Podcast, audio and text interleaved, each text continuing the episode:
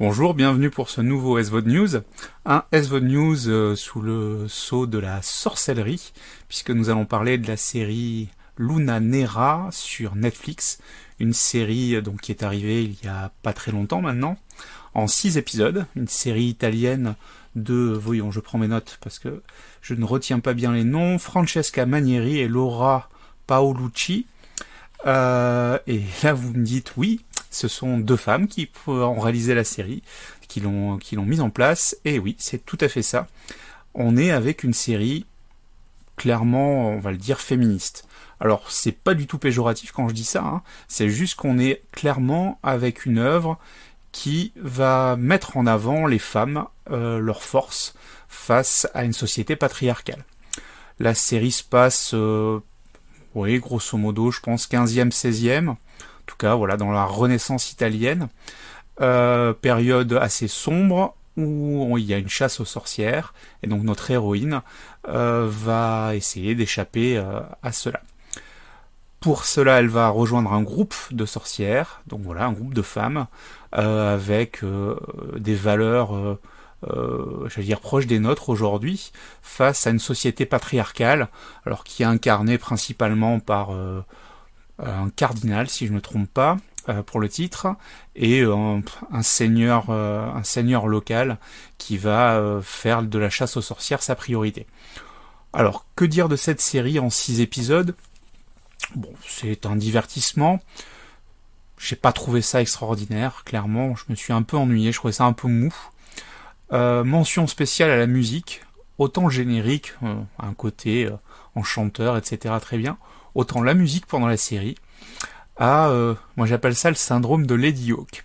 Alors je sais pas si vous avez vu le film Lady Hawk, donc un, film fantastique avec euh, Michel Pfeiffer, si je me trompe pas, euh, des années 80, euh, qui était donc du médiéval fantastique, donc même univers que, cette série-là.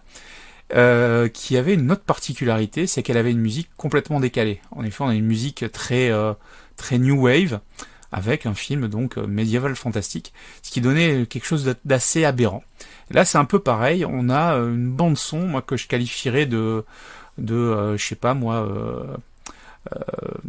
One Hill ou de ou de Grey's Anatomy, en tout cas une série, une, bande originale avec des musiques très modernes, avec des chansons qui est plus là pour vendre des disques. Enfin voilà, en tout cas pour moi c'est loupé à ce niveau-là. Ça me gâche même les scènes.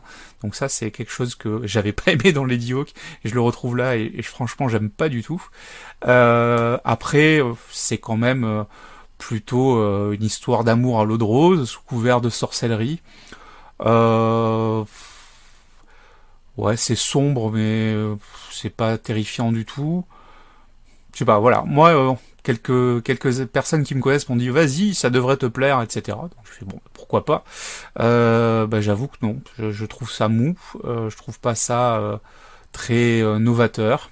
Alors vraiment il y a ce discours très très très féministe. Je le redis encore une fois positivement hein, où vraiment on a une société basée sur le patriarcat et qui donc euh, ben, donne la règle.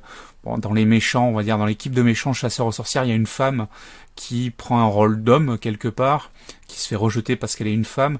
Voilà, donc on est vraiment avec cette problématique-là. Alors peut-être parce que je suis un mec, j'ai trouvé ça euh, inintéressant, ou en tout cas ça ne m'a pas, euh, ça ne m'a pas vraiment intéressé. Mais une chose est sûre, c'est que c'est bien le sujet, c'est plutôt bien mené, euh, c'est pas caricatural, on a des femmes fortes qui le sont. Maintenant, on est quand même avec euh, une histoire d'amour euh, gentillette qui fait que, pour ma part, ben euh, la saison 2, je pense pas que j'irai. Mais si vous êtes fan de fantastique, que vous aimez la romance et les histoires comme ça d'amour impossible, de magie, bah allez-y, c'est plutôt bien fait. le ton italien fait que ça change un peu l'habitude qu'on a de narration.